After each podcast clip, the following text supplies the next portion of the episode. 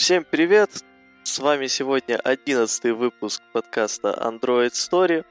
Мы решили продолжить нашу идею с обсуждением э, разных полезностей, связанных с архитектурами, с э, написанием хорошего кода. И сегодня мы будем обсуждать Clean Architecture. И с вами, как обычно, Вова и второй Вова. Э, Вов, как думаешь, пора раскрывать фамилии или все же нет? Ну, я не стесняюсь своей фамилии, а ты? Ну, у тебя фамилия хорошая, я вот своей стесняюсь. Не, ну на самом деле можно. Э, что ж, впервые в, ну не совсем прямом эфире, но считайте, что как в прямом эфире для большей театральности и красоты с вами Владимир Усачев и Владимир Стельмощук. Всем привет. Не видишь, и совсем не страшно. Да, я думал, будет хуже. Мы идем к теме. Давай. Хотя, подожди, вообще я хотел с тобой это обсудить до подкаста, но в худшем случае это можно будет вырезать, а в лучшем просто так и оставим. Как ты смотришь на то, чтобы к нашему подкасту завести телеграм-канал? Ну, телеграм-канал чат. Телеграм-канал чат? Я смотрю на это позитивно. Я знаю, как в Телеграме мьютятся телеграммы, каналы, чаты. А тогда после того, как прослушаете или во время этого подкаста, рекомендую посмотреть его описание, и снизу будет ссылочка на телеграм-чат. Ну, давай Милости давай просим. тогда уже сверху ссылочка на телеграм-чат. Хорошо, пусть будет сверху ссылочка. Тема, точнее, не тема, а архитектура и всякое такое. Мы обсуждаем клин-код, который придумал, я думаю, что всем известный дядюшка Боб, как выяснилось, ну, как минимум на, на клин-кодере э, статья вышла в ауте 2012 года. Я думал, что это было намного раньше, честно говоря, но это такое. А если вкратце, то дядюшка Боб, как обычно, ничего не изобретал, а просто поспрашивал умных людей и объединил их знания в, в одно место. И назвал это все Clean Architecture, главным посылом которой есть, что вы должны разделять все свои сущности и делить программу на модули так, чтобы э, ничего не пересекалось. То есть, чтобы entity модулей, которые выше, не исп... чтобы модули, которые выше, не использовали entity модули, которые, которые ниже. Это, в принципе, главный, главный посыл этой архитектуры, как я это вижу, но, возможно, Вова видит по-другому. Ну, вообще, кстати, сразу еще добавлю насчет того, что Мартин поспрашивал умных людей. На самом деле, в самой книге Мартина Clean Architecture, очень, кстати, рекомендую почитать. А, она, ну, во-первых, там хорошо так объясняются все его мысли на этот счет, много разных примеров и так дальше. Хотя сами примеры кода не всегда лучшего качества, но тем не менее. И в любом случае ее очень интересно почитать, потому что там прям описывает свой процесс, как он, э, какие у него были там разнообразные проекты, как он шел к этим вот разным своим идеям, с какими проблемами сталкивался и почему он думает, что надо именно вот так – и почему он прям так сильно э, жмет на то, чтобы было именно вот так, а не по-другому, и нет, можно сделать именно вот так практически в любом случае. Вот. В целом книга очень интересная для да, даже такого простого чтения, скажем так. Э, так вот, насчет самой чистой архитектуры, ну, мне лично кажется, что э, это э, словосочетание очень часто хреново используют или придают ему слишком многого значения, которого изначально там не было. А именно для меня самого Clean Architecture это в первую очередь, да, просто разделение э, этих от разных ответственностей приложения в зависимости от того, в какую категорию они попадают.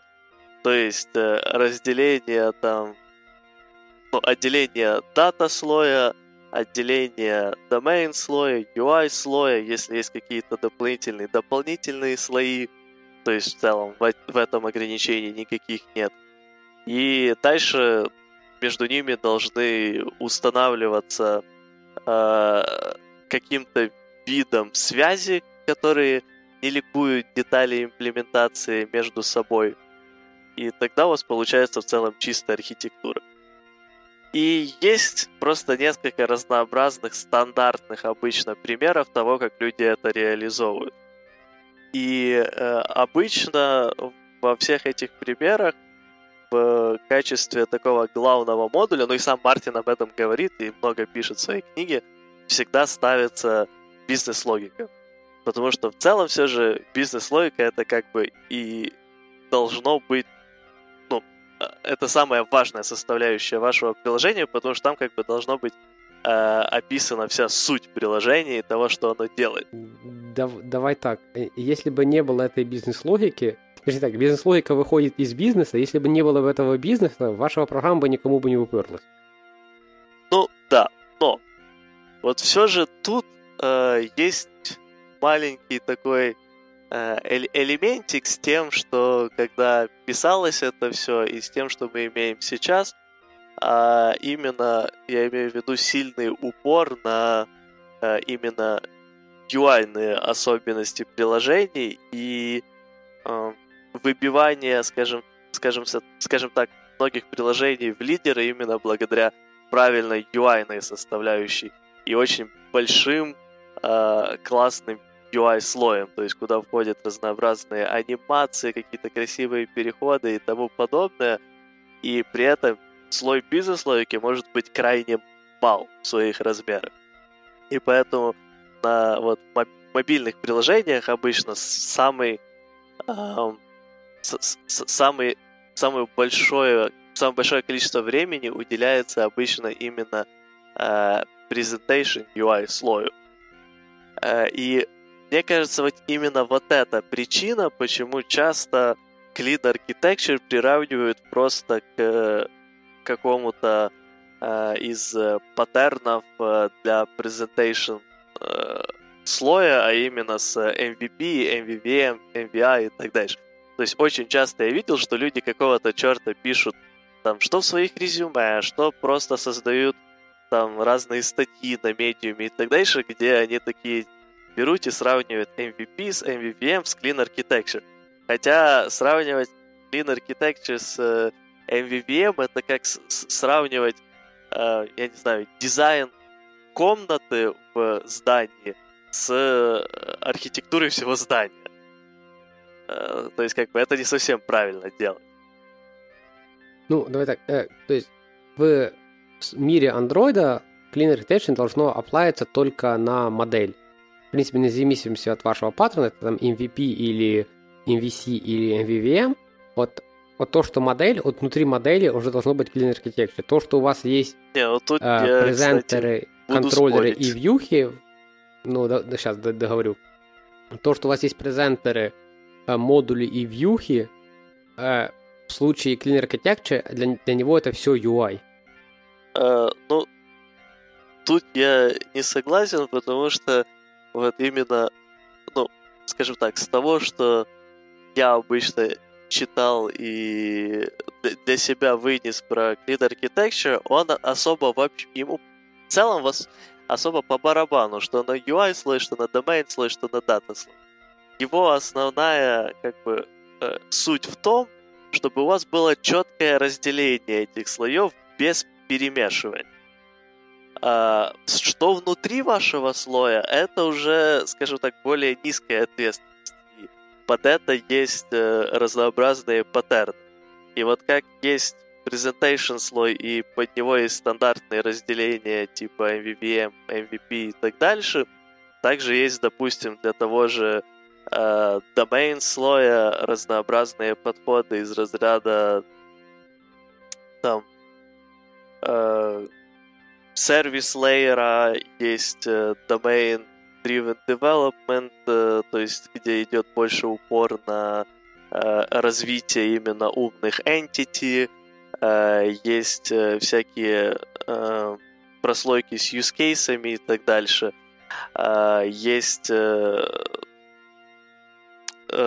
боже, сам Мартин описывал, мне просто повылетали названия этого именно подхода к построению domain слоя. Там у него было три э, разнообразных обычно стандартных паттерна, которые встречаются.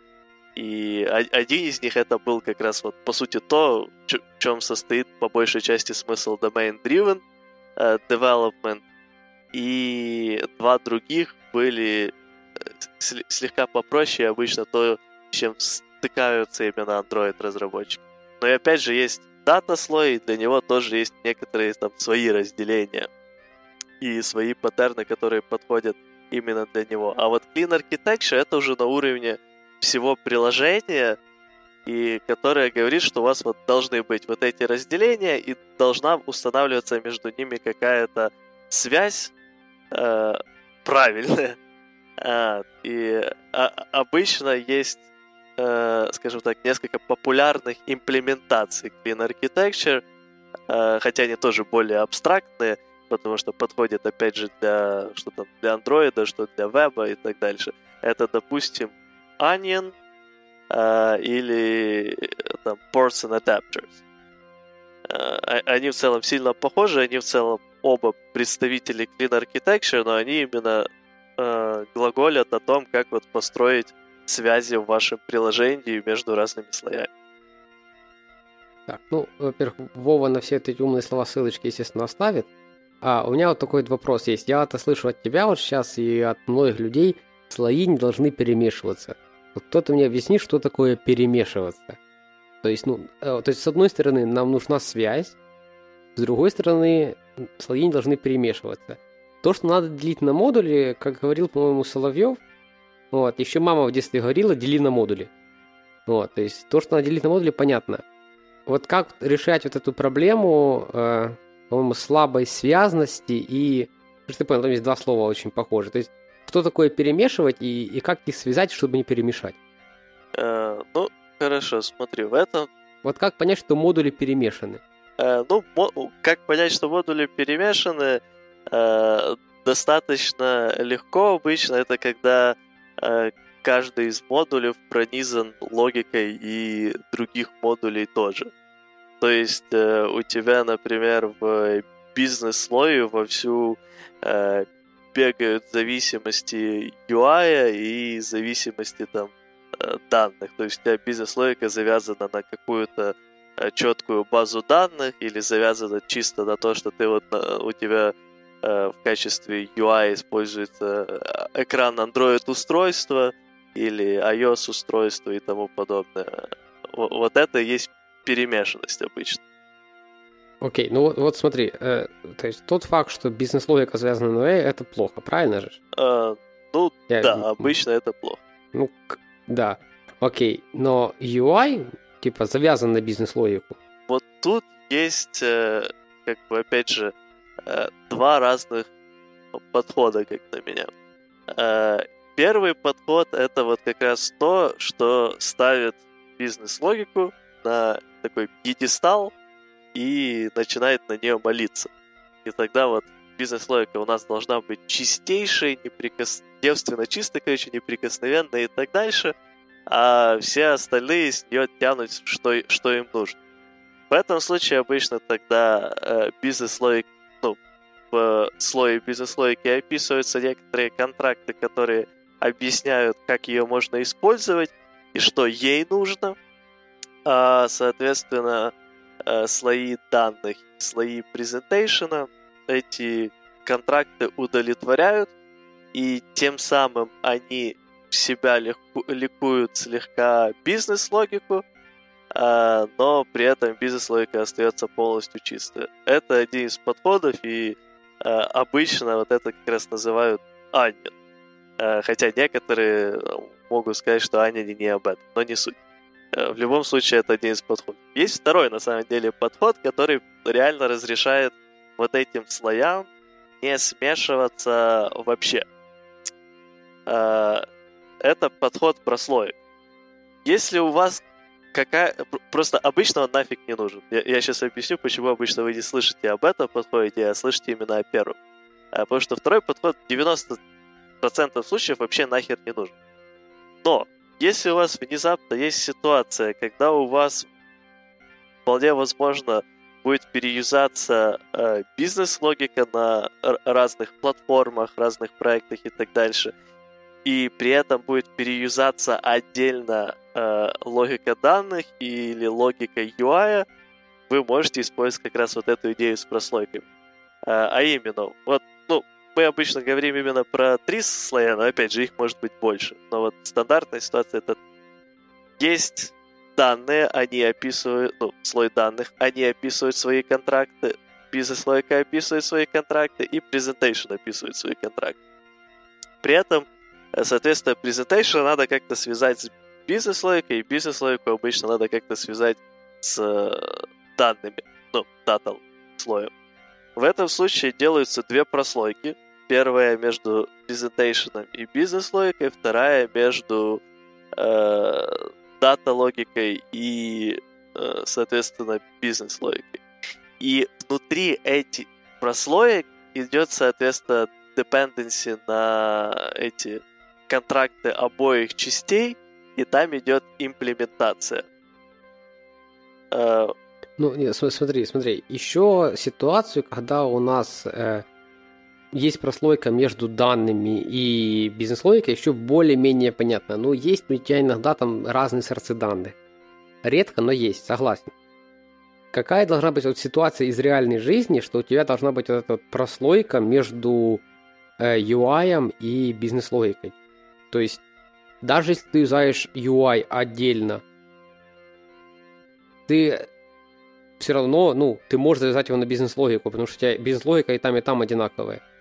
Э, ну, типа, опять же, это огромнейшая редкость будет, конечно, но в целом такая ситуация появиться может, если э, у тебя, э, ну, скажем так, очень сильно отличается бизнес-логика в зависимости от э, того, в какой ты стране э, распространяешь э, свое приложение, и тогда ты именно э, на уровне презентейшена описываешь, что тебе нужно, чтобы запуститься, а, и в прослойке, соответственно, подвя... у тебя будет прослойка на одну бизнес-логику, прослойка на другую бизнес-логику. И э, в этой прослойке ты э, соединяешь и отдаешь э, презентейшену то, что ему надо, чтобы запуститься, и прослойка знает, э, как именно надо дернуть и достать из вот той, этих двух разных бизнес-логик то, что надо презентейшн. Да, это прям сильно притянутая за ситуация, но я не удивлюсь, если в мире такое есть. Э, пару приложений, то есть у тебя должна... Реально. То есть у тебя должен быть один и тот же UI на разные бизнес-логики. Да. И причем эти бизнес-логики должны быть такими, чтобы их было теоретически реально сконвертить вот это вот UI. Да. Но мне кажется, если уже реально их сконвертить, уже можно придумать контракт, где не надо ничего конвертить. Ну, ну смотри, если у тебя, если у тебя есть гипотетическая бизнес-логика, э, которая гипотетически используется двумя UI, и ты вот ради того, чтобы использовать в двух UI эту бизнес-логику, уже пишешь просто... А, да, да, да, у тебя два UI, Даже которые... Один UI, э... две бизнес-логики один UI, две да. бизнес-логики, да. Ну, все, я сначала все правильно был сказал. Нет, ты сказал два UI и одна бизнес-логика. Это практически одно и то же. Э, вот у тебя есть один UI, две бизнес-логики. И этот UI, он такой, что он в теории может работать с двумя этими бизнес-логиками. А... Правильно понимаю идею? Ну да. Но... Либо эти две бизнес-логики такие, что в теории могут работать с вот, этими, с вот этим UI. А, не, не совсем. Не то, что в теории, на практике вся, боже, вся... могут работать, раз, раз нам в раппер Смотри, поможет. Вся суть как раз в том, что, допустим, у тебя есть команда, которая пишет этот UI. У них есть э, дизайны э, и примерное представление, что, типа, они вот отображают здесь это, это, это. Э, но они не знают вообще, что им там может приходить и так дальше. Э, у них просто есть, как бы, дизайн, и э, они из него, соответственно, вытаскивают все, что им нужно для вот этого экрана и так дальше. Э, есть две команды, которые раздельно пишут бизнес-логику. Вот им написали, что типа вот такая должна быть бизнес-логика, есть такая бизнес-логика. И они ее себе пишут тоже также отдельно, без никакого UI ни одна из команд вообще ничего не знает э, особо о другой, они там не коммуницируют и так дальше. Э, они себе просто, соответственно, э, чуваки на UI описали, что вот на этом экране им как бы нужны вот такие модельки, чтобы отображать то, что на дизайне. А, этот, а чуваки на стороне бизнес-логика писали, что вот эта бизнес-логика отдает такие модельки, эта бизнес-логика отдает такие модельки. И дальше чуваки из интеграции пишут две прослойки, первая из которых умеет перегонять вот те модельки с первой бизнес-логики в UI, а те из той бизнес-логики тоже в те же самые UI. Вот и все. В итоге у тебя три абсолютно независимых модуля. Мне кажется, проще пообщаться с командами, чем вот это вводить доп-команду, которая будет отдельно конвертить э, две бизнес-логики в один UI. Э, иногда удобнее, а иногда это может быть ну, вполне не особо удобно, когда таких бизнес-логик будет э, достаточно много. Ну ладно, возможно, на каких-то N бизнес-логиках это получит какой-то свой смысл.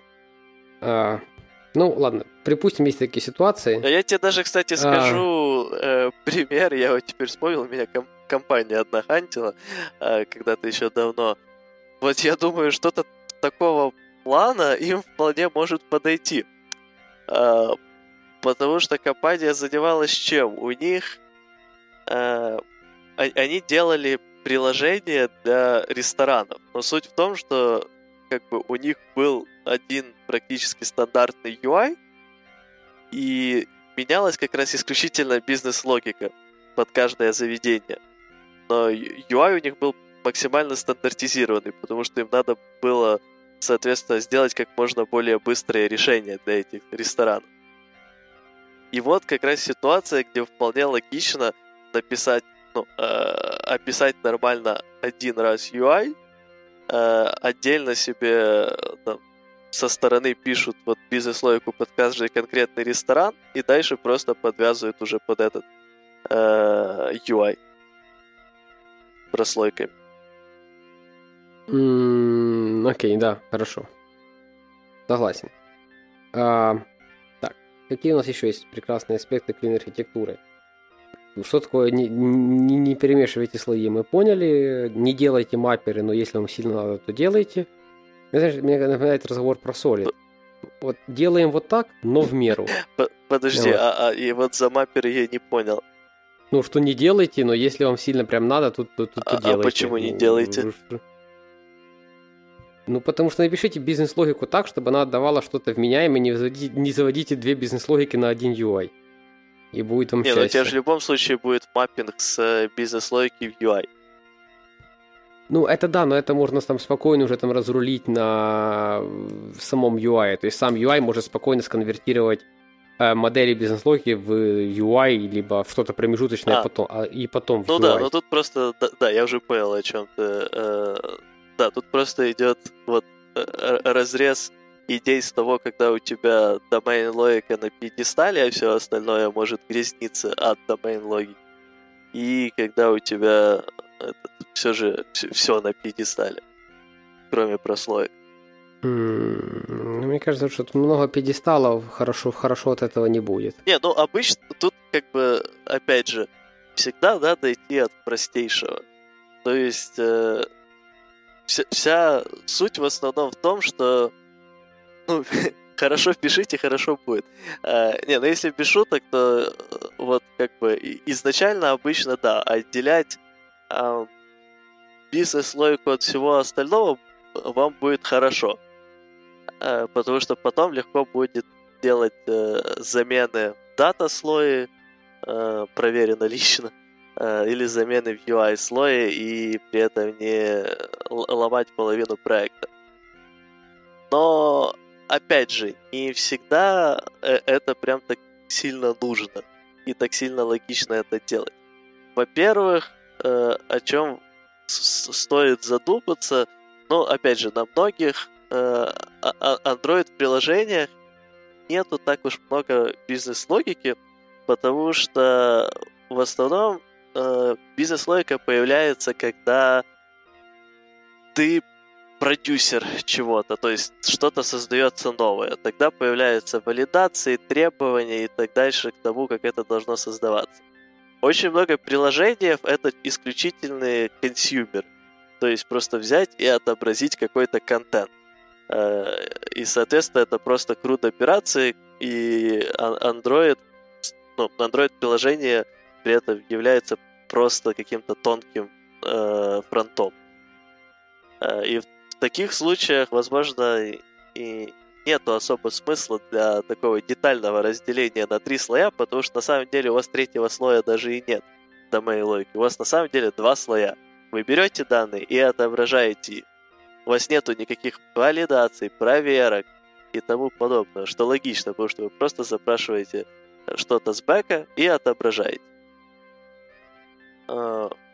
А, Окей. Okay. Это ты нас так плавно подводишь к понятию use case, да? Э, нет, на самом деле. Э, тут я больше...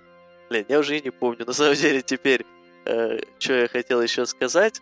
Ну, вообще, это было как бы отдельный поинт, что вам не всегда нужно будет вот бизнес-логику даже вообще иметь, и не всегда обязательно три слоя иметь.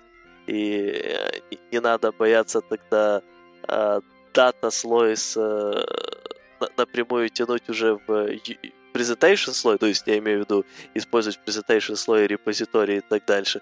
Не надо их пропускать через какие-то интеракторы или use cases, которые просто middleman, и они вообще нифига не делают, а просто пер- передают дальше, потому что как бы во всех э, статьях так написано, что должен быть вот такой-то интерактор или use case или еще какая-то хрень. Э, ну и второе, кстати, это то, что э, не всегда так же хорошо вообще не... Ну, в идеальном мире, конечно, да, бизнес-логику надо полностью не соединять с логикой данных ни с чем. Это идеальный мир. В реальном мире очень часто бывают ситуации с тем, что ну, в андроиде это редко, но если мы говорим про бэкенды, веб, там всякие и так дальше, это более частая ситуация. Когда э, у вас, например, э, сильные там проблемы с производительностью и так дальше, и база данных э, может вам помочь с этим правильно, и у нее есть некоторые Э, скажем так, плюсы исключительно вот у этой базы данных. Если вы все эти плюсы попытаетесь э, скрыть за абстракциями, э, которые будут какие-то такие универсальные под э, среднестатистическую базу данных, то обычно вы их потеряете. И вот здесь надо всегда будет искать такую тонкую грань между тем, чтобы сделать красиво и раздельно, и тем, чтобы сделать быстро и воспользоваться всей мощью там правильной базы данных э, и тому подобное. Ну, короче, опять же, иметь голову на, на, на шее и думать, что, что, что да, ты делаешь. К, к сожалению, скажу так, типичного стандартного подхода еще никто не придумал, а если придумают, то, скорее всего, большинство из нас потеряют работу. Ну да. Кстати, раз мы уже заговорили за use cases, вот часто, сам, сам часто вижу, что вот use cases не делают ничего. Вот. У меня к тебе сразу философский вопрос. Вот. Я часто видел такую отмазку, что, мол, use case у нас потоки определяет. Особенно если в проекте Rex есть, вот, который там не надо, но она там есть. Вот, то у людей вот use case это что-то, мы вызвали какой-то репозиторий и навешали потоки, что subscribe на IO, observe на main thread и полетели. Вот ты считаешь, это вот вменяемые люди? Э, ну, по большей части нет. Э, на, самом деле, с юзкейсами такая ситуация, что изначально надо как бы обсудить, а что вообще нахер такое use case. Потому что для, для меня это одна из самых э, бесящих меня вещей, в том плане, что каждый ее описывает как-то по-своему. Ну, ладно, не каждый, но многие люди описывают ее как-то по-своему. Так, э, Вов, это ну, не люди виноваты, это Мартин такой термин придумал. Э, ну, назвал бы как-то повменяемый, не знаю, там, бизнес-рул. Может быть, люди как-то понимали. Но use case это ну, очень общее сочетание слов. Просто э, вот как раз э, том же андроиде часто встречаю статья, что вот use case это то, что вам, это то, что обязательно у вас должно быть в презент, презентли, там, view модельки и так дальше, что вам будет постачать данные. Э, и в итоге отвязывается вообще понятие use case от бизнес-логики, а привязывается его ко всему, чему попало. И обычно часто видишь, что use case это какой-то такой репозиторий, в лучшем случае, в худшем это просто middleman, который реально не делает ничего, либо вот, да, оперует с тредами. А... Кстати, хочешь я крутую архитектуру Давай. сейчас расскажу? Смотри. Ты, короче, есть у тебя фрагмент, там надо коллекцию данных отобразить. Вот. Э, ну, ты там написал к нему презентер, все, все четненько у тебя. Презентер дергает use case. Знаешь, что делает use case? Что?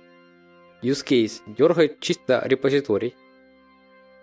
А знаешь, что делает репозиторий? Да, я угадаю, да, да, да, сейчас, секунду, секунду. Дергает ретрофитовский сервис. Да, э, не то, что дергает, это не методического сервиса. И у тебя классная clean architecture. Смотри, у тебя вообще библиотека отдельно, библиотека закрыта за врапером репозитория, но если вдруг даже первый враппер, враппер поломается, которым ты отделил завязку на библиотеку, у тебя есть второй враппер в виде use case, который тебя подстрахует. Uh, пр- пр- прекрасно, да, да, я тоже такое встречал.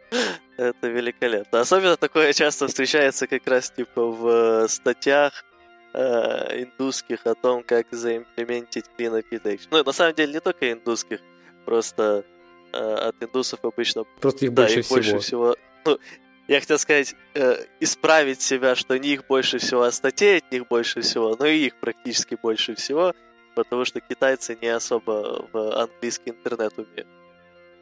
А, ну, хотя и не особо разрешают, но это уже такое. Да ладно, медиум, по-моему, в Китае не забыл. А, ну, не знаю, кстати. Может и не заблочен. Я, я вроде даже не, ну, видел ну, что-то да, на китайском и, и, Если что-то, если что-то вот, ну, вот то, что я говорю, это был чистый степ, это пример, ну, там, э, типичная статья на медиуме про клин архитектуру. Ну, так, возвращаемся к use case. Да, и я еще хотел тебя спросить, вот, смотри, я вот знаю два самофилярных варианта. Первый вариант это, ну, припустим, все, мы понимаем, что use case не просто поставляет данные, а что навешивать тред на use case тоже не самая крутая идея. Ну, то есть, если это единственное, что делает use case, ничего не мешает навешать треды в презентере, и, и мир от этого не рухнет. А, следующий. Я тебе буду задавать сейчас провокационные вопросы про use case, а ты будешь э, пытаться угадать правильный ответ. Давай. Вот есть у нас также репозиторий, ну, который, естественно, просто держит сервис ретрофита. Ну, нафига же еще репозиторий, да? Вот. И э, а use case, он дергает этот, этот репозиторий, вот, навешивает треды и перемапливает в UI-модели. Вот это вот, с этими людьми можно здороваться за руку в культурном обществе? Ну, вопрос прям провокационный, я тебе отвечу так в культурном обществе с людьми здороваться нынче нельзя, потому что коронавирус, и поэтому за руки мы никого не трогаем. Хорошо, что уточнил, что только за руки мы никого не трогаем. Э, ну, за остальные части тела тут уже кто как захочет, все люди взрослые. Ну, если вам есть 18, когда вы слушаете этот подкаст. Вот. Э, но на самом деле, да, идея с use case, который перемапливает данные и меняет треду, да, тоже видел достаточно часто. А, и, точнее, не просто перемапливает, да, перемапливает данные в UI, это отдельно важная вещь. А, да, то, тоже в таком use case смысла особо не вижу. А, потому что, опять же, непонятно для чего. А, есть еще провокационный Ну, вопрос? смотри, а если, если, если вот команда договорила, что у них use case — это некоторая вещь, которая отдает то, что от него ожидает UI. Это возвращаясь к теме, что как use case назовешь, так и так он и поплывет. Ну да, это типа тогда вполне нормально. Как бы то, что э, установлено на уровне команды, и каждый понимает, это всегда святое. И Типа, если вы потом приходите на проект и говорите, как бы, ребята, это вообще не use case, вы, конечно, имеете право это сказать, но если с вами не согласятся и скажут, что так у нас заведено, ну, либо привыкайте, либо увольняйте. Как-то здесь так да. принято, да? А, так, и, ну, еще провокационные вопросы есть. Э, что лучше, use case или интерактор? Вот я вот видел, либо мы делаем на каждый чих use case, и у нас use case это один метод, запарадженный invoke, он выдает вот это вот на бизнес-рулу, э, если команда говорила, что use case это бизнес-рула, э, либо там команда говорила, что use case это финальный э, продюсер данных, например, ну там не продюсер данных, а не создает его, финальный провайдер данных. Вот. Окей, а есть еще подход, когда вот мы вот эти use case не наше все, потому что ну, кто создает класс ради одной функции, и мы просто делаем интерактор, у которого, например, все методы по работе с каким-то э, бизнес-энтити. Э, ну, смотри, то, что это вообще чисто отдельно такая э, тоже вещь, которая породилась, мне кажется, в первую очередь все же в mobile мире, хотя могу и ошибаться, с тем, что use case это обязательно один метод. А вообще в том, том, что пишет Мартин именно в Clean Architecture, как он это описывает, между use case и interactor ами разницы ноль, потому что э, use case это и есть interactor, в, по словам Мартина. То есть он, он просто типа использует обычно слово use case как ну, внезапно именно use case, то есть э, случай использования бизнеса, а интерактор именно как удобное слово для описания класса, который имплементит вот это. Э, но в итоге как-то получилось так, что интеракторы стали э, э, такими классами, которые занимаются бизнес-логикой, в которых много методов, а use cases, в котором один метод. И это очень странно, на самом деле, мое личное мнение. Я, я, я больше за идею того, что э, нефиг ограничиваться одним методом. Это какое-то какое-то ограничение, высосанное абсолютно из пальца. И... Не, ну это дает свои плюсы. Ты работаешь с классом как с функцией. Ты можешь гордо зайти в веб-команду и сказать, чуваки, у нас функциональщина. И они такие, вот ты свой парень, ты знаешь, что ты делаешь. А, да, разве что в таком подходе, да. Чтобы гордо заявлять, что у нас э, класс замаскирированный под функцию. Да. А, кстати, я, я, я помню, когда там, только Kotlin начинался, и я такой, типа, прочитал что-то про операторы, вот, и подхожу к знакомой, который на вебе пишет, и говорю, типа, смотри, как классно, я прям класс вызываю как функцию. Она такая, ты просто создал функцию. Я такой, да, но это класс, который... Такой, такая, ты просто создал функцию, это нормально, Вова, это пройдет. Ну, кстати, мы, мы так и, ну, по крайней мере, я так и не смог добраться к тому, что, что же все же такое use case в, в моем понимании из того, что я, ну и в интеракторе и так дальше. Э, почерпнул с, со слов Мартина. Давай, я, я, я сделаю вид, что мне интересно твое мнение. Давай, я вас внимательно Окей, слушаю. Хорошо. Все слушатели тоже делайте вид, что вам интересно. Э, ну, опять же, конечно, я могу ошибаться, но э, суть use case обычно должна быть в том, что это удобный пункт входа, пункт получения обработанных бизнес-правилами э, entity э, или выполнение какого-то бизнес-рула. То есть, если у вас, например, есть какая-то пачка бизнес-entity, умные, неумные, они, это пофиг, но типа каждая может что-то там, допустим, делать, даже если оно умное. Но в любом случае у вас, ну ладно, не в любом случае, но во многих случаях э, вам нужны еще какие-то взаимодействия между ними, какие-то глобальные взаимодействия. И обычно тогда у вас появляется в типа ваш именно domain слой разбивается на два слоя с вот этими бизнес entity и с сервис лейером. Вот use case это как раз пример, са, а, пример самого обычного сервис лейера. Uh, то есть, uh, если вы там берете, что use case это всего-навсего одна функция, то uh, соответственно каждый use case отвечает за какой-то action бизнесовый, э, и если типа вы берете, что use case или интерактор это может иметь несколько функций, то, соответственно, он отвечает за какую-то э, часть бизнеса, э, и в нем есть несколько методов, которые делают разные бизнес-экшен. Вот это и есть use case. Соответственно, в моем понимании use case или интерактор никогда не должен мапить э, данные в UI layer, потому что тогда бизнес-логика знает про UI layer. Use case не должен э, менять треды на UI или на э, там IO треды для того, чтобы получить данные и потом отдать на UI, потому что это не задача бизнес-логики точно так же.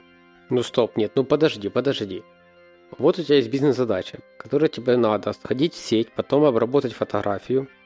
Э, нет, это так, чтобы это был прям use case, use case. Тебе надо взять фотографию, как-то это отработать и выгрузить в сеть.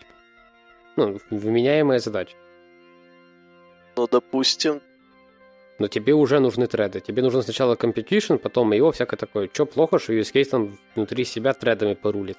Не, не, подожди. Мне не нужны вообще никакие треды. У меня э, здесь бизнес-логика заключается только в том, ну, типа, какая-то может быть э, бизнес-логика.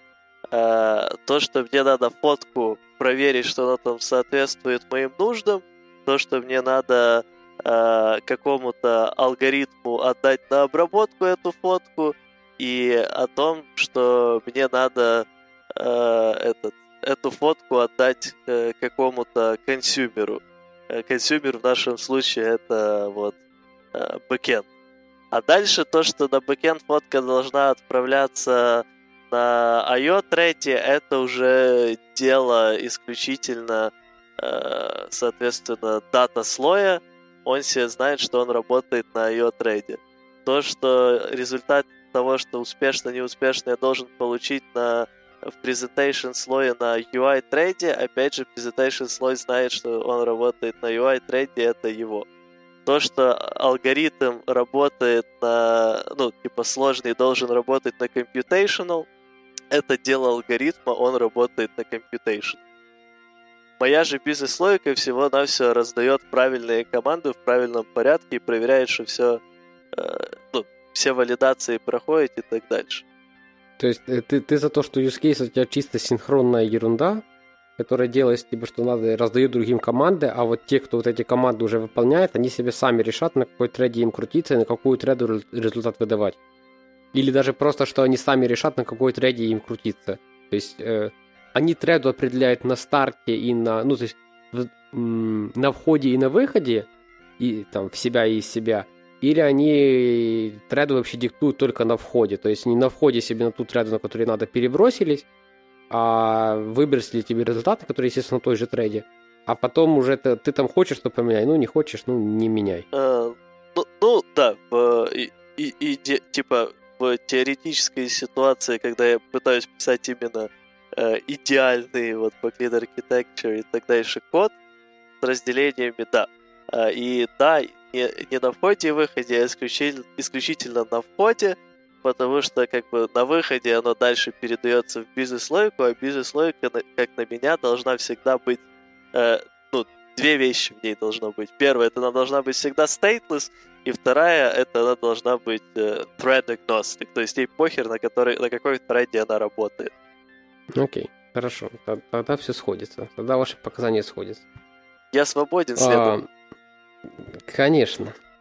Э, и только если ответишь, как ты относишься к тому, что э, над юзкейсами очень часто крутят э, некоторый медиатор, который начинает этими юзкейсами рулить. То есть инпутом в бизнес-логику является не use case, а некоторый медиатор, который уже потом раскидывает там use case что, куда и как. Ну, для меня это звучит крайне странно, потому что как бы смысл опять же, в моей логике, потому что мы уже обсудили, что многие называют по-разному, но именно если говорить о том, что, о том, что для меня use case, то в этом случае это очень странно, потому что для меня use case это должен быть как бы именно абсолютно логичный вход в э, Okay, то есть все медиаторы мы, мы пихаем уже в сам use case, и если сам use case есть медиатором, то это же ну, ну, нормальная ситуация. Да, считается. не совсем то, что пихаем, а use case это по сути и есть медиатор. То есть, допустим, у нас есть там э, ну, какой-то, я не знаю, стандартный социальный фид, где есть там разные stories, э, есть для них возможность лайкнуть, но там можно лайкнуть только, там, если ты еще не израсходовал все лайки или тому подобное. Здесь use case как раз и будет э, брать и, допустим, э, у него use case есть метод like, э, который э, под капотом берет, смотрит, типа, например, и, ну, если у нас за этим use case еще дальше в бизнес-логике скрываются domain entities какие-то, берет entity юзера нынешнего, смотрит, есть ли у него возможность ставить э, лайки, а если есть, идет дальше, смотрит на саму старю, допустим, можно ли ей ставить лайки, если можно, идет дальше, э, просит э, консюмера увеличить количество, ну, то есть там дата слой уже, увеличить количество лайков на этой стари, и там ну и типа все, за- закончился как бы метод. Но вот, по сути, про- про- как раз получился медиатор, потому что он знает про существование стари, про существование лайков и то, что как бы надо узнать, и про существование юзера. Вот эти три бизнес-энтити он в себе соединяет. При этом сама бизнес-энтити, каждая там уже знает, что э, ну, юз, у юзера можно, например, узнать, может ли он ставить лайки или нет, и так дальше а use case чисто медиатор. Окей, хорошо, да. Э, я только тут понял только, что вкратце надо сказать, что такое медиатор. Э, медиатор такой паттерн программирования, который ведет себя как медиатор гитары. Он поэтому называется медиатор. Он по факту скачет по тем струнам, по которым надо, тем самым вызывая у них какие-то действия. А, а, а тем, кто не понял, идите учитесь играть на гитаре. Не, ну это ж чисто, ну, медиатор, который гитара. Ты по струнам прошелся и, во, соответственно, я как понял, ты струну зацепил, так она и Твое заливается, все нормально. объяснение идет из разряда, как бы, если вы умеете, ну, знаете что-то про гитары, молодцы, если нет, идите в задницу. Ну, все, кто не, не знает что-то про гитары, почитайте Гов, банда четырех про медиатора, они там тоже неплохо описывают. Ну, я медиатор именно так понимаю. Я в свое время не понимал медиатор, вот, а потом, когда взял в руку гитару, сразу, сразу все понял. Окей. Так. Э, ладно. Что ж. Э, что дальше? Э... А, что дальше? Э, дальше у меня самое. Я тут вопросы провокационные, провокационные уже задаю, а, окей, я, я хорошо, продолжу хорошо, традицию. Давай. Э, давай вот так вот мы прикинем, так, сходу. Вот э, у нас есть там супер модный подход от Гугла с live-data ой, с view-моделями, как нам вообще в этом случае строить clean-архитектуру? Понятно, что в терминологию мы уже не ложимся, потому что терминология нам, нам уже надиктована Гуглом в некотором, в некотором роде. Вот. Э, но что должно быть э, чем? Э, вот, в, не, ну... С параллели той архитектуры, что продвигает Google. Смотри. Потому что, как я вижу, по факту у тебя вот этот, этим медиатором является view-модель в архитектуре Гугла. Э, не, ну я бы так не сказал. Google все, все же, типа, он продвигает то, что он назвал архитектурными компонентами, но он в основном, э, скажем так, смотрит только в сторону UI-лейера. Э, и он не имеет э, пропаганды какой-то, которая бы говорила, что вот нужно делить логику на несколько разных слоев, каких-то специфичных, у него есть только вот то, что вашу UI-логику и вообще какую-либо э, там бизнес и дата-логику не надо хранить, э, ну, скажем так, не специфичную для именно конкретных элементов UI, не надо хранить во вьюхах, фрагментах, activity и так дальше, а надо выносить уровнем повыше, и это идет в view-модель. Но дальше Google как бы не заявляет о том, что из view модели запрещено выносить это еще выше э, в разнообразные классы, которые уже будут на уровне... Э, не, ну это понятно, что Google не запрещает, как бы, ну, э, ну просто вот, вот тебе стандартный экран приложения, да, вот берем вообще самый стандартный, где ты чисто consumer данных. Значит, у тебя есть какой-то Retrofit ский сервис, у которого есть какой-то метод, который, ну, вменяемо отдает тебе э, готовую сущность бэка. А, тебе надо ее перемапить UI-модель и заапплаить на свою вьюху. Вменяемая задача. Вот. А что у тебя будет? У тебя будет некоторый фрагмент, который за, это, за эту всю штуку отвечает. К этому фрагменту ты привяжешь view-модель. И ну, если ты вменяемый человек, ты из view модели сразу потянешь э, ретрофический сервис. Ну, ты заинжектишь в view модель ретрофический сервис, во view модели вызовешь его, э, перемапишь там в UI модель и выбросишь на UI. Ни одной сущности из Clean Architecture. Слои есть, я согласен, со слоями все четко. Нет, ну, смотри, э, на самом деле я бы так просто не делал и по-другому, э, опять же, не запрещено. В таком случае, если у нас реально нет бизнес-логики, я бы разделил э, на два слоя, сделав основным слоем э, presentation слой. Типа самым важным, который не будет знать деталей э, реализации данных. Соответственно... So, э, presentation слой это в твоем случае это view модель, правильно же? Э, ну, в presentation слой в моем случае входит, да, view модель, UI модельки и, соответственно, view в нашем случае это фрагмент. Э, и, и есть дата слой. Дата слой в моем случае входит, э, ну, так как вот у тебя супер простой сейчас случай, э, сервис ретрофитовский, э, репозиторий, э, дата модельки и маппер с дата модели к UI модель. Соответственно, есть репозиторий, в котором есть сервис и в котором есть этот маппер – в репозитории есть функция, по которой можно, которую можно дернуть и которая вернет тебе на правильной треде э, этот э, UI-ные модельки. И в итоге view моделька не знает вообще ничего, ну и, и UI слой, ну, presentation слой не знает вообще ничего о том, откуда данные берутся и так дальше. Она просто получает готовые данные в UI то есть в этом... То есть ты хочешь, чтобы во view модель пихались уже, чтобы view модель запрашивала уже готовую UI модель, да, правильно? Да, типа в таком случае получается... Причем она их уже получает на thread. Да, в таком случае получается, что э, дата слой становится зависимый от UI, UI слоя, но UI слой вообще не зависим. Ну, я тут сейчас, знаешь, мне надо сейчас включить голос э, такого старого прокуренного следователя, такой, тут ваши показания не сходятся. Почему? Потому что мы только что обсуждали, что все сущности, которые используются, должны треду определять только на входе. То есть по, в, таком, в такой концепции репозиторий должен выбрасывать данные на его трейде. Э. А в твоем примере ты уже говоришь, вот, а давайте мы репозиторий будет выбрасывать данные на main треду сразу, причем уже готовые и перемапленные в UI модели. Э, смотри, я, я, я понимаю, к чему недовольство. Э, да, можно сделать, чтобы UI слой у себя выставлял тренд. Э, но здесь, э, мне кажется, это бесполезным.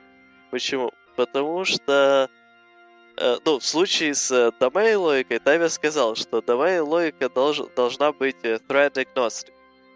Presentation слой в случае именно андроида, ну и типа многих других, ну практически на, мне кажется, на любой практически платформе всегда есть какая-то UI треда.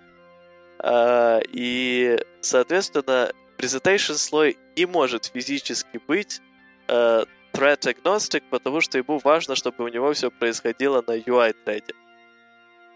Uh, поэтому у нас есть два варианта.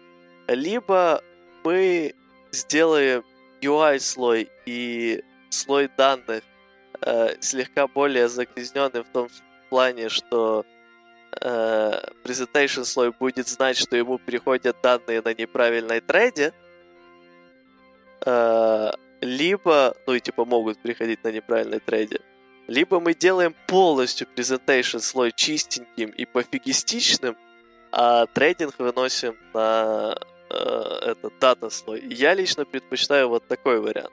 Потому что тогда... То есть ты готов пожертвовать э, э чистотой data слоя ради чистоты presentation слоя? А, ну, именно в этом конкретном случае... В случае мобильной разработки. В случае мобильной разработки, которая чисто является consumer, consumer ом данных. Э, да. Типа, чтобы у меня хоть один слой был и, и идеально чистый, а второй я слегка э, загрязню, так как он будет зависеть от первого слоя. Окей, okay, хорошо. Я понял твою суть. А, хорошо. А если мы все-таки вот вынесем условно маппинг на view модель и по по факту, ну, А, ну да, нет, Нет, ну, presentation... Если у тебя маппинг на view модели, то у тебя, соответственно, сразу presentation слой зависит от дата слоя. Ну да. Ну, вменяемая жертва. Нормально, пойдет. Просто, ну тут типа как бы все, все зависит от проекта. По моему опыту, в большинстве проектов э, дата слой более изменчив, чем э, UI слой в плане того, что он может выкинуть, если он будет чистым. А, почему? Потому что, ну, типа, начинаете вы там разработку, просто там тянетесь с сервисов каких-то бэкендовских, данные, у вас нету никакого кеширования, потом по мере разработки понимаете, что нужно кешировать, начинаете сохранять в базу данных, уже возвращаете не э, данные с э, этого в ну, модельки, не которые у вас будут ретрофитовские, джейсоновские, а те, которые у вас из базы данных. И вот уже маппинг надо менять, соответственно, на слой э, презентейшена, потому что контракты меняются. И вот вся такая фигня. А презентейшн слой в этом плане обычно более стабильный. Ну, опять же, по моему опыту. Но если у вас противоположная ситуация, когда у вас очень важно поддерживать как раз чистоту дата слоя, а presentation там сильно меняется часто, тогда, соответственно, логично сделать, что маппинг будет именно на presentation слое, трейдинг будет на... Ну ладно, трейдинг можно наполовину разделить или полностью, опять же, все же перенести на presentation слой, а дата слой будет более чистый и простой тогда в этом виде. Ну или, опять же, третий вариант, который э, мы обсуждали в начале э, некоторое время – о том, что можно сделать чистыми оба слоя, а все разруливать на уровне прослойки какой-то. Но опять же, если вы почувствуете, что вам это нужно. Ну, короче, правило очень простое. Если дизайнеров больше, чем бэкенщиков, то держим в чистоте presentation слой. А если бэкенщиков больше, чем дизайнеров, то держим в чистоте дата слой. Ну да, можно так подойти. В любом случае... Вот э, за, заходите к бэкэнд и спрашиваете, ребят, вас сколько? Они такие, там, 10, они такие, не, ну дизайнеров больше, они их еще побьют. А, ну, типа, в любом случае надо стремиться по возможности к тому, э, чтобы было максимальное количество чистого, минимальное количество грязного.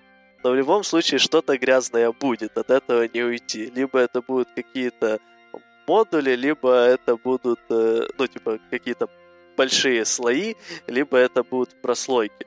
Но просто если это уже там большие слои, даже прослойки, по крайней мере, стремитесь к тому, чтобы уровень загрязнения, ну, не уровень загрязнения, а чтобы источник загрязнения был в единственном числе. Или, по крайней мере, в минимальном числе. Чтобы, по крайней мере, если у вас э, presentation слой загрязняется э, с domain слоем, как обычно бывает, то не загрязняйте его уже и дата слоем. Э, хотя, опять же, в реальном мире, опять же, у вас может быть такая ситуация, что у вас в основном приложение консюмерское, никакой бизнес-логики нет. Есть там один э, единственный не, небольшая его часть, где э, у вас там, ну, вы продюсите что-то, и только там есть бизнес-логика. И вам в целом по всему приложению бизнес-логика нигде не нужна, кроме вот этого единственного места. Тогда логично уже загрязнить presentation слой и, и тем, и тем. Ну, потому что иначе вы будете писать слишком много ненужного middlemana в если это, домейне. Если это, если это точечные ситуации, то я с тобой полностью согласен, что можно чуть подтащить. Давай еще про один момент, который э, тоже уточнял Мартин, и которым слишком часто до недавнего времени почти всегда брезговали, это то, что ваша архитектура должна, должна кричать, черт побери. И именно что я имею в виду, в многих приложениях встречается вот то, что ты открываешь его, э, видишь вот это разделение, там типа три модуля или просто три пакетжа, data, domain, presentation или там несколько больше пакетжев, но просто вот такие слои. И ты открываешь, ты вообще ни хера не понимаешь, что есть в этом приложении, пока детально не начнешь изучать каждую эту херню. А, поэтому все же не забывайте про, в первую очередь, разделение по фичам, а внутри этих фич уже разделение вот по э, именно ответственностям там бизнесовым, да, данных и э, presentation, соответственно. И в таком случае вы еще и, во-первых, избавитесь... Ну, не, ладно. Во-первых, будет все более понятно, у вас архитектура будет кричать, чем, что ваше приложение умеет, а во-вторых, вот как раз в тех ситуациях, которые мы буквально минуту назад затрагивали, что у вас в каком-то одном компоненте э, есть бизнес-логика, во всех остальных нет, и типа логичнее загрязнить тогда и тем, и тем свой presentation слой, то вот если у вас есть нормальное разделение по фичам, то, соответственно, в том, той фиче, куда входит этот компонент, будет это загрязнение – а во всех двойное, а во всех остальных фичах не будет. Вот. Это такой дополнительный плюс. Ну, кстати, да, тут еще по поводу вот, архитектура должна кричать.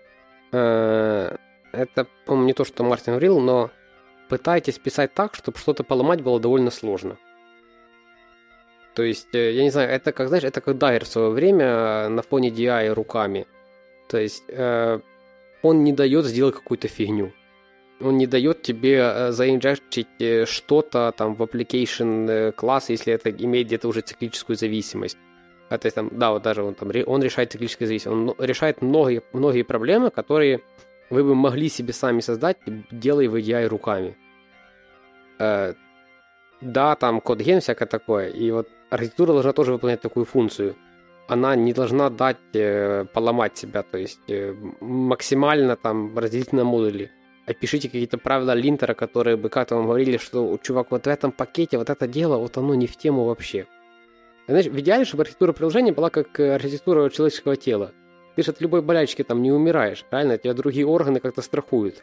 Вот, и в идеале, чтобы вот сигнализация, чтобы ваше приложение вообще сигнализировало про то, что с каким-то куском что-то не так, э, довольно быстро, типа как температура человеческого ну, тела. Кстати, об этом, наверное, отдельный какой-то подкаст можно будет сделать, потому что ну, есть два стандартных э, подхода, типа fail-safe, и второй, блин, э, забыл, как его называют.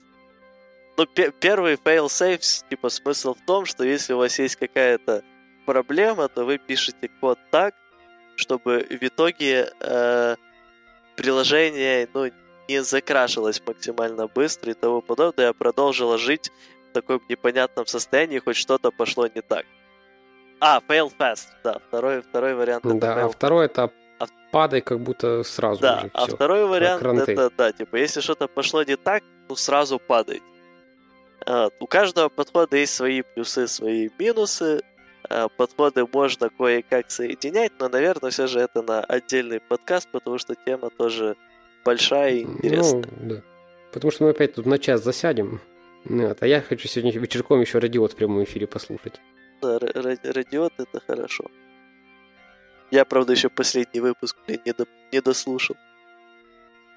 Ну, ничего, у тебя еще есть полтора часа наверстать до прямого эфира этого. Ну да послушайте, послушайте все, что мы тут наговорили, но все равно думайте, думайте, еще раз думайте. Да, вообще думайте, не, это полезно. Да, очень помогает. Э, ни Мартин, ни какие-то два мудака с подкаста, они скажут вам, как правильно написать код. Все, всем пока. Всем пока, всем спасибо, до новых встреч и загляньте в чатик этого телеграмма, который мы сейчас создадим.